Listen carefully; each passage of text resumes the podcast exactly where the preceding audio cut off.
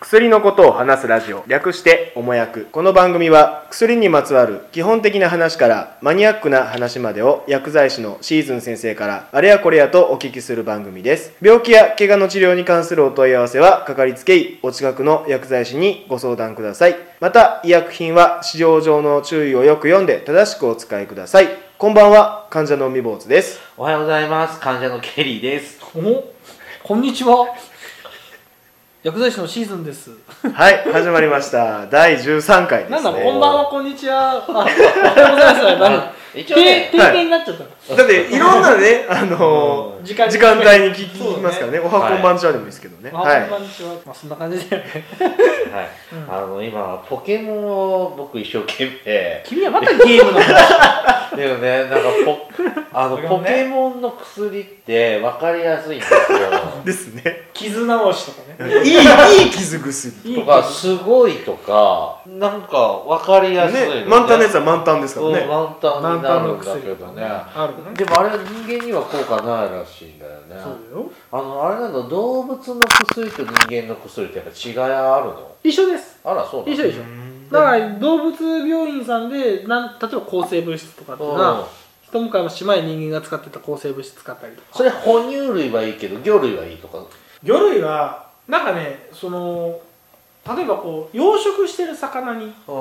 餌に抗生物質を混ぜるとんあのなんか病気が回らないとかっていうのは聞いたことある、まあ、安い抗生物質を入れて例えばこう病気になって全滅しちゃったりするわけじゃん、うんうんあの変な菌が湧いちゃったりとかしてあるあるあるなのでそういうのを防ぐために餌に混ぜてるっていうのは聞いたことあるこう、あの農薬じゃなくて、ビタミン、まあ、前回の話ちょっとあれですけど、ビタミン剤を。うん植物にかけるとっていうのをなんかちらっと聞いた気がするんですけど。えなんだっけ501だっけあ、これあえ、H. B. 一0 1一だったかな。あの、目、目ぐす、目に刺してもいいですよってやつですよね。俺ベッドしていいのいいみたいですよ。なんか書いてありました。本当めなんかありましただからほ見ておじさんと見て「嘘やろ!」って言ってそれ探偵ナイトスクープにしまだ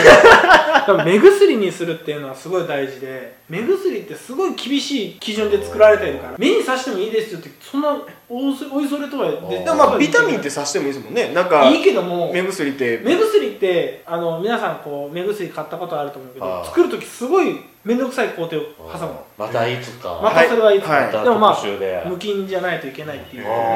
へーこれ飛ん全然飛びますが、はい今日はね僕ちょっと教えてほしいなって思うのがうん酔い止め出たはい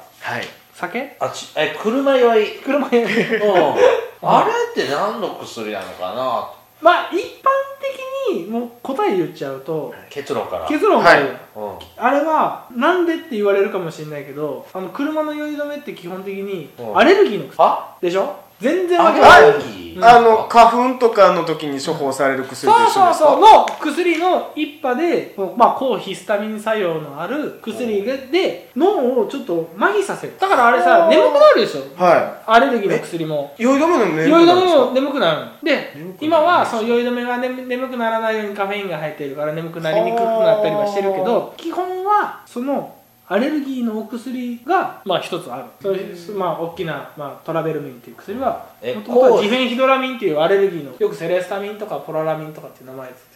抗ヒスタミンって何ですか、抗ヒスタミンっていうのはその血管の中にアレルギーの物質が入ってくると、ヒスタミンがバーって出て血管を例えば拡張させたり、まあ、炎症を起こしたりとかして「おやべえよやべえよ」って免疫反応を引き起こすんだけどその話今するあじゃあ、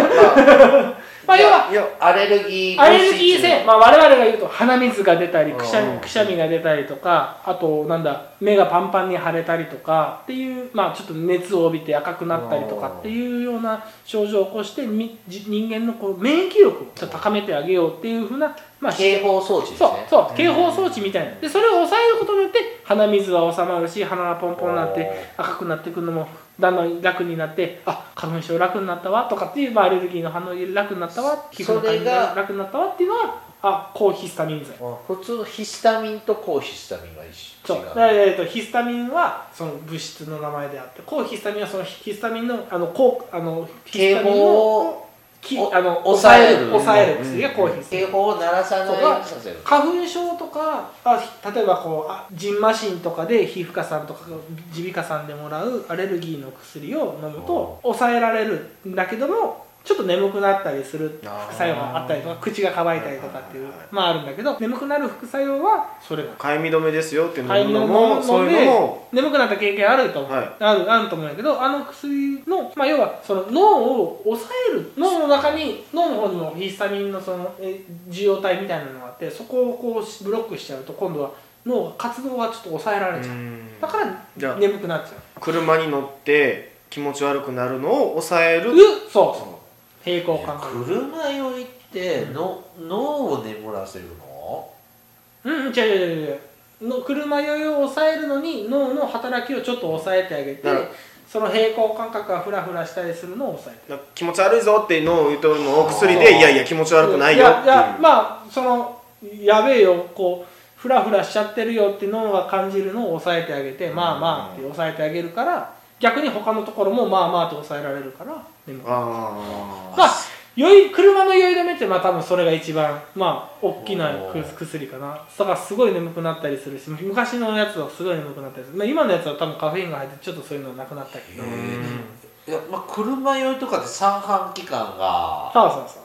不見え安ます不安定になってるの、三半規管も水が入ってて、その水がこうタポンタポンタポタポするからそれを感じ取ってあ右に傾いてるな左に傾いてるなっていうのを感じ取るわけだよねおだけどそのめまいっていうのはそのタポタポと水が入ってるところの水位がちょっと変わったりとかちょっと神経がおかしくなっちゃってめまいがするとかだから車酔いとかの薬もめまいに使ったりもするし一緒なんですねうんだいぶ違うちょっと微妙に違う車酔いのあれとはね、うん、めまいはねだけどーまでそあの治療自体はよく似てたりその三半規管をのこうちょなんか安定不安定を脳を休めることでうん、まあごまかしてるんだよねうだーんから気持ち悪くなるだからめめまいがすることによってだんだんこう胃の方にそのなんちゅう信号が飛んでおー気持ち悪くなったりとかっていうまあ二次的な三次的なそういうは気も吐き気が出といって抑えてるっていうのはだから直接三半規管に働きかける薬っもていうのはあるんですかあるあるそれはそれはあるけどもまあ車の酔い止めではあんまり使わないあーまあ吐き気につながるからってことですねはいうんあのうん車の酔い止めではそういう薬は実は使ってなくうんて、まあ、車の酔い止めでパッてこう市販で売ってるのを買うと大体そのアレルギー自閉う炎ーぐらい、うんん全然思ってた話じゃなかったそうでしょあはいらもうその話を聞いた時にねこの話だろうなと思っておーいやそうめまいの薬と似たような成分っていうか大元はだってアレルギーの薬とって言われてびっくりしましたね、元は、うん、だから多分最初はアレルギーの薬で売ってたやつがそういう効果があるっていうのは分かってで出たんじゃない歴史的に言うとねうん昔から使われてる薬だから、うん僕はね車酔いってしなかったんだけど、弟とかはさ幼い時は結構車酔いするから、うん長距離ドライブの時なんかはやっぱ車に乗る前に酔い止め飲まうんされてたから、うんだけど大概眠かったと思うよその時は、うん、この薬はね印象そがれないだなけ強かった、まあどうだったか印象がうん、うんないだな、から口が乾いたりとか、うんおしっこ出にくくなったりとかいろいろ副作用があるけど、うん、おしっこ出にくくもなるんでなするねこれはまた違う効果だよね、それ副作用的なもうの、ん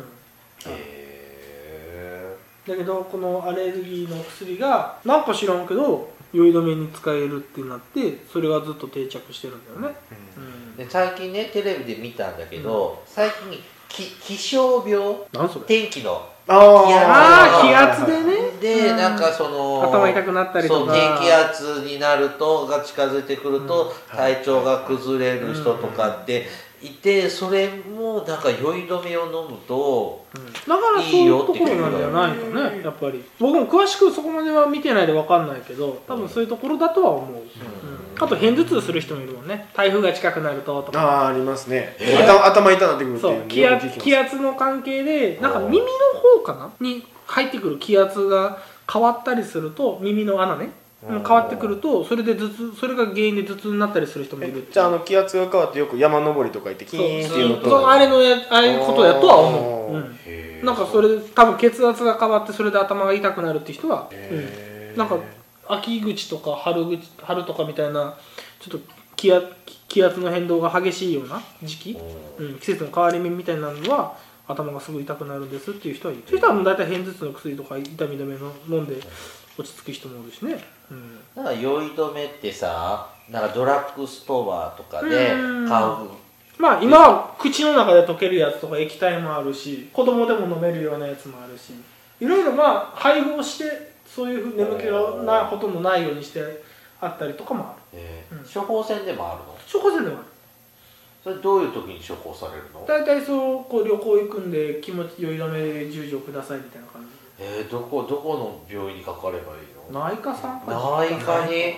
でーもそれだけをもらいに行く人って実はあんまりいないと思う聞かないですね酔い止めはもう薬局で買うイメージですよねうんドラッグストそうアみだたいなね、うん、だから眠くなるよっていう処方箋でもあるけもどうもらえるけどまあそうそうそれぐらい自分で買えよって言われるかもしれかなかいりつけの内科行ってこう風邪の受診とともに「先生酔い止めも出してください」っ大て体